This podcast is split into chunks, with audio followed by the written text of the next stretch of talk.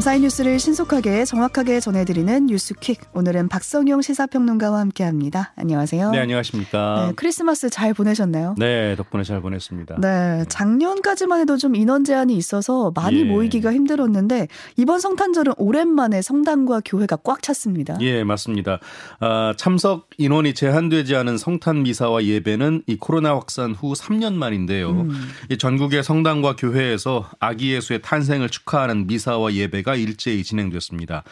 명동 성당에서는 성탄절을 맞아 온종일 미사가 이어졌는데요. 이 성당 주변은 이른 시간부터 미사객들로 북적였고요.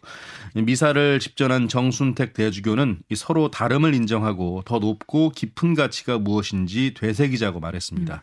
아, 그리고 여의도 순복음교회와 사랑의 교회, 영락교회 같은 대형 교회들도 인원 제한 없는 예배 진행했습니다. 네, 또 이태원 참사를 추모하는 예배도 이어졌습니다. 네. 아, 용산 이태원 광장에 마련된 이태원 참사 시민 분향소 앞에서 진행이 됐는데요. 성공회 정의평화 사재단과 나눔의 집 협의회 주관으로 개최됐고요. 유족 20여 명과 시민 200여 명이 참석했습니다. 시민들은 영하로 떨어진 날씨에도 예배가 시작되자 눈을 감고 고개를 숙인 채 기도했고요. 음. 유족들이 동의한 희생자 79명의 이름을 한 명씩 부르면서 기도하는 순서에서는 이 참석자들의 울음소리가 분향소 곳곳에서 터져 나왔습니다. 네. 이 천주교 정의구현 사제단도 저녁에 시민 분향소에서 성탄 미사를 열었는데요. 이 미사를 마친 뒤에는 이태원역 참사 현장 앞까지 진행한 뒤에 위령 기도를 올렸습니다. 네.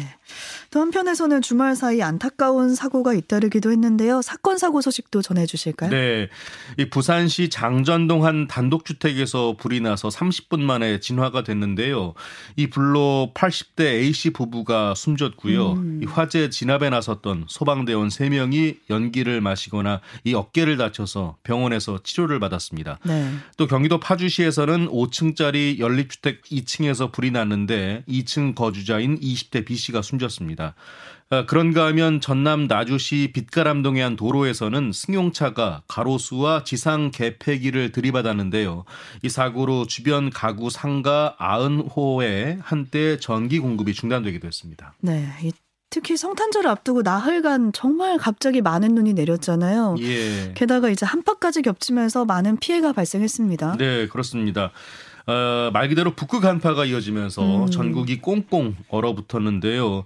어, 일단 성탄절인 어제 올겨울 들어서 처음으로 한강이 결빙이 됐습니다. 그러게요. 지나가다가도 보이더라고요. 네, 그렇습니다. 많은 분들이 보셨을 텐데요. 음. 이 한강 결빙의 공식 관측소는 한강대교 두 번째와 네 번째 교각 상류 100m 부근 띠 모양 구역인데요. 이번 한강 결빙은 평년보다 16일 정도 빠른 기록입니다. 자, 앞서 성탄절 전날까지 동해안과 경상권을 제외한 전국 대부분에 많은 눈이 내렸죠. 자, 눈이 그친 이후에 제설 작업이 속도를 내면서 교통 통제 구간은 상당 부분 해제가 됐습니다. 하지만 이 집계된 피해 규모는 눈덩이처럼 늘고 음. 있는데요. 이 제주 한라산 산지에는 거의 1m 가까이 눈이 어, 내렸고요. 네. 일부 지역은 역대 순위권의 적설량을 기록하기도 했습니다. 일단 중앙재난안전대책본부가 집계한 전국의 대설 한파 피해는 어제 오전 기준으로 동파가 920여 건, 시설물 붕괴가 380건 등입니다. 60cm가 넘는 폭설이 내린 전북에서는 현재까지 230여 건의 시설물 붕괴 피해가 접수됐는데요. 어, 농사 시설 작물과 밭작물이 쌓인 눈에 묻혀 얼어붙기도 했습니다. 이 전남에서도 비닐하우스와 축사 등이 붕괴돼서 잠정 재산 피해액만 11억 원에 달하고 있다고 하는데요. 이 조사가 본격화되면 피해는 더 늘어날 것으로 보입니다. 네, 또 이번 주 중반부터는 다시 또 눈이 오는 곳이 있다고 하니까요. 예. 그때까지 대비를 철저히 해야겠습니다. 정치권 소식도 보겠습니다. 국회가 크리스마스 이브 새벽에 본회의에서 예산안을 드디어 합의 처리했습니다. 네, 그렇습니다. 638조 7천억 원 규모의 내년도 예산안 의결했는데요. 정부안보다 3천억 원 정도 줄었습니다. 음. 이총 지출 규모가 국회 심사 과정에서 순감으로 전환한 건 2020년도 예산안 이후 3년 만입니다. 2023년도 예산안은 헌법에 명시된 기한 12월 2일을 22일 넘겨서 처리가 되는데요. 이 국회 선진화법이 시행된 2014년 이후에 가장 늦게 처리된 기록으로 남게 됐습니다. 네, 결국에 이제 늑장 처리가 된 건데 예산안을 들여다 보면은 여야 실세 의원들의 지역구 예산이 증액됐더라 이런 평가 나오고 있습니다. 네, 맞습니다. 예산안에 따르면요, 국민의힘 정진석 비상대책위원장은 세종시와 공주역을 잇는 광역 BRT 구축 사업에 정부 한 43억 8천만 원에서 14억 원을 추가로 확보했습니다. 또 같은 당 정우택 국회 부의장은 이 지역군의 국도 건설 사업 예산 약 35억 원을 추가로 증액해서 확보했고요. 음. 이 성일종 정책위장은 이 대산에서 당진 고속도로 건설 예산 80억 원을 따냈습니다. 네. 이 더불어민주당 의원들의 지역 예산 챙기기도 못지 않았는데요. 위성곤 원내정책수석 부대표는 정부 안에 없던 서귀포시의 유기성 바이오가스화 사업 예산으로 62억 원을 따냈습니다. 음. 예결위 여당 야당 간사인 박정 의원은 파주 음악 전용 관련 공연장 건립 예산으로 30억 원을 확보했고요. 이 문산 법원도로 확장 설계 용역비로 2억 원도 반영했습니다. 네, 아무래도 통과 시점이 좀 늦어지면서 비공개 협의체에서 예산안이 좀 통과가 됐기 때문에 쪽지 예산이라고 하죠. 기록에 예. 남지 않은 이 쪽지 예산들이 너무 증액된 거 아니냐 이런 비판이 일고 있습니다. 이제는 여야가 모레 본회의 처리를 목표로 본격적인 일몰 법안 논의에 들어갑니다. 예. 여야가 오늘부터 이 올해 효력이 상실되는 주요 일몰 법안에 대한 협상에 나서는데요. 먼저 30인 미만 사업장에서 주 52시간에 추가로 8시간의 특별 연장 근로를 허용하는 근로기준법이 쟁점입니다. 정부와 여당은 어려운 경제 여건을 고려해서 이 중소기업과 소상공인을 위해 반드시 연장해야 한다고 주장하고 있는데요. 하지만 민주당은 조금 더 따져보겠다는 입장입니다. 음. 그리고 민주당이 국토위에서 단독 의결한 화물차 안전 우림제를 3년 연장하는 법안을 두고도 입장차가 지금 팽팽한데요. 국민의힘은 화물연대가 당초 3년 연장안을 받아들이지 않았던 만큼 원점 재검토해야 한다고 맞서고 있고요. 민주당은 반드시 통과시키겠다는 각오입니다. 네, 모레 본회의 처리해서 어떻게 될지 지켜봐야 될 것 같고요. 이번 주 이태원 참사 국정조사도 예정돼 있는데요. 여야의 뜨거운 공방 예상되고 있습니다. 네. 아, 내일 대통령 실 국정상황실과 행정안전부, 용산경찰서 그리고 오는 29일에는 대검찰청과 용산구청 등의 기관 보고가 예정돼 있는데요. 여야 격돌 불가피한 상황입니다. 음. 또 오는 28일 계획대로 본회의가 열릴 경우에 이 뇌물소수 등의 혐의를 받는 민주당 노웅래 의원의 체포동의안 표결도 이루어지는데요. 이 결과에 따라서 여야 대치가 더 심화될 수도 있겠습니다. 네. 내년 정부 예산안에 도시철도 무임수송 손실 지원분이 반영되지 않았다 이렇게 알려지고 있는데 네. 그러니까 손실분이 메꿔지지 않으면서 서울 지하철 요금이 오를 가능성이 커졌다 이렇게 보면 될까요? 네. 자 아시다시피 서울 지하철 기본 운임 1,250원이죠. 음. 지난 2015년 1,050원에서 200원이 오른 뒤에 8년째 오르지 않았습니다. 자 반면에 무임수송 대상인 65세 이상 인구는 빠르게 증가하고 있는데요. 이 교통약자의 이동권을 보장한다는 취지의 에서 만들어진 노인 무임승차 제도가 도입된 게 1984년인데 이 당시 우리나라의 노인 인구는 4%에 못 미쳤지만 고령화가 빠르게 진행되면서 이제는 16%에 이르고 음. 있습니다. 자, 그렇다 보니 무임 수송에 따른 손실액이 해마다 3천억 원 가까이 되고 있습니다. 이에 최근에 오세훈 서울시장이 정부가 도와주지 않으면 요금 인상을 고려할 수밖에 없는 처지가 될 수 있다라고 밝혔는데요. 네. 그러니까 사실상 정부 예산 지원을 요청한 겁니다. 하지만 말씀하신 대로 국회를 통과한 내년 정부 예산안에는 이 도실철도 무임수송 손실 지원분이 반영이 되질 않았는데요. 그래서 이 지하철 요금이 내년에는 결국 오를 것이라는 음. 관측이 나오고 있습니다. 네, 서울시 관련 소식 하나 더 보겠습니다. 새해가 되면은 서울 종로 보신각에서 제아의 종 타종 행사가 열리는데요. 이번에 3년 만에 대면 행사로 열린다고요? 네. 제야의 종 타종은 매년 12월 31일에서 이듬해 1월 1일로 넘어가는 자정에 33번 종을 치면서 새해를 맞는 행사죠. 음.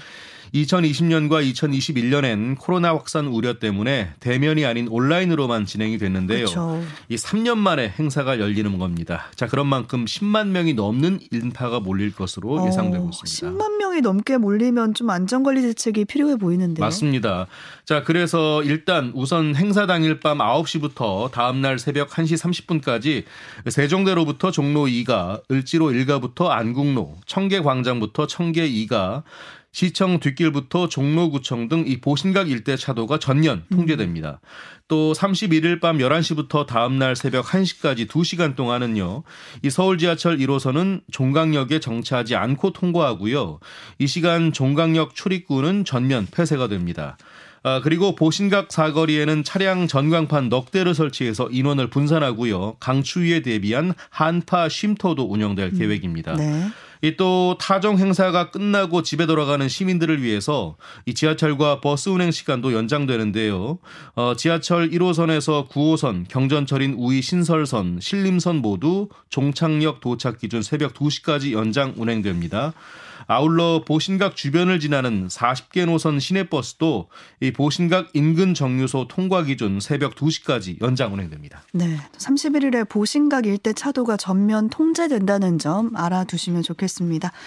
이태원 참사 관련 수사 상황 보겠습니다. 경찰이 해밀턴 호텔 소유주 일가의 추가 비리 혐의를 포착해서 수사 중이라고요? 네. 이 경찰청 특별수사본부가 불법 증축으로 참사 원인을 제공했다는 지적을 받는 해밀턴 호텔 소유주 일가의 비리 혐의를 포착해서 수사를 확대하고 있습니다. 이 특수본은 최근 이모 해밀턴 호텔 대표이사를 업무상 횡령 혐의로 추가 입건했는데요. 이 특수본은 해밀턴 호텔 회계 자료를 분석하는 과정에서 사내 이사와 감 감사로 각각 등재된 이 대표의 모친 강 모 씨와 아내 홍 모 씨에게 이 수년 동안 급여 명목의 회사 돈이 비정상적으로 음. 지급된 정황을 확인했습니다. 음. 이 특수본은 호텔 측이 실제 업무와 무관하게 급여를 지출하는 방식으로 이 비자금을 조성한 뒤에 로비 자금으로 썼을 가능성을 염두에 두고 있고요. 법인카드 결제 내역을 포함한 자금 흐름 전반 추적 중입니다. 네. 지난 5월에 국회의원실 관계자를 사칭해서 국내 외교안보 전문가들에게 이메일이 발송된 적이 있었는데요. 예. 경찰이 추적을 해봤더니 북한 해킹 조직의 소행이었습니다. 네, 그렇습니다. 자, 말씀하신 대로 지난 4월 이 자신을 언론사 기자라고 속인 발송자의 메일이 이 국내 외교안보 관련 인사들에게 전송됐는데요. 인터넷 기사에 댓글을 달아달라며 링크도 첨부했는데 음. 알고 보니 국내 포털 사이트와 비슷하게 만든 피싱 사이트로 연결되는 주소였습니다. 네. 이 경찰이 해당 이메일을 수사한 결과 북한 해킹 조직의 소행으로 드러났는데요. 이 북한의 해킹 조직은 국회의원실이나 국립 외교원 관계자, 언론사 기자 등을 사칭해서 외교 안보 인사 800여 명에게 이 같은 메 일을 보낸 것으로 나타났습니다. 이메일에 악성 프로그램을 첨부하거나 피싱 사이트로 유도해서 아이디와 비밀번호를 입력하도록 하는 수법을 썼습니다. 음. 경찰은 일단 외교나 안보 관련 정보가 빠져나간 건 없는 것으로 파악하고 있는데요. 어. 어, 이 같은 피해가 계속 있을 것으로 예상을 하고요. 이메일 암호를 자주 바꾸고 2단계 인증을 설정하는 게 중요하다고 당부했습니다. 네. 또 주말 사이 실종 신고가 들어온 60대 택시 운전자가 신고 6시간 만에 숨진 채 발견되는 일이 있었는데요. 관련해서 30대 남성이 긴급 체포됐습니다. 네. 어, 경기 일산 동부경찰서는 어제 새벽에 택시 운전자 60대 A씨의 아들이 아버지가 6일째 집에 들어오지 않는데 30분 전에 카톡을 했더니 다른 사람인 것 같다라는 실종 신고를 받았습니다. 그리고 6시간쯤 뒤에는 이 파주시 남자친구 아파트 옷장 안에 죽은 사람이 있다는 여성의 신고를 받았는데요. 오. 이 경찰이 출동해서 신원을 확인해 보니까 옷장 안에서 발견된 사람은 이 실종된 실종 신고된 택시 운전자 A 씨로 밝혀진 겁니다. 이 경찰은 추적 결과 이 집 주인인 30대 남성 B 씨가 일산 대형 병원에서 응급 치료를 받고 있다는 사실을 확인하고 용의자로 긴급 체포했는데요. 어, B 씨를 상대로 사건 경위 조사 중입니다. 네. 전국 장애인 차별 철폐 연대 전장현이 새 예산안에 요구가 반영되지 않았다라면서 1월에 지하철 시위를 다시 시작하겠다고 밝혔습니다. 네. 전장현은 내년도 장애인 권리를 위한 예산을 1조 3,044억 원 늘리라고 요구해 왔는데요. 이 하지만 0.8%인 106억 원만 반영이 됐다고 주장했습니다. 아, 이에 전장현은 휴전은 끝났다. 그러면서 다음 달 2일과 3일 삼각 지역을 중심으로 지하철 행동을 이어가겠다고 밝혔고요. 음. 또 법원이 지하철 시위에 대해 내놓은 조정안을 받아들일지도 다음 달 2일에 발표하겠다고 밝혔습니다. 네, 오늘은 여기까지 살펴보겠습니다. 박성용 평론가와 함께했습니다. 고맙습니다. 고맙습니다.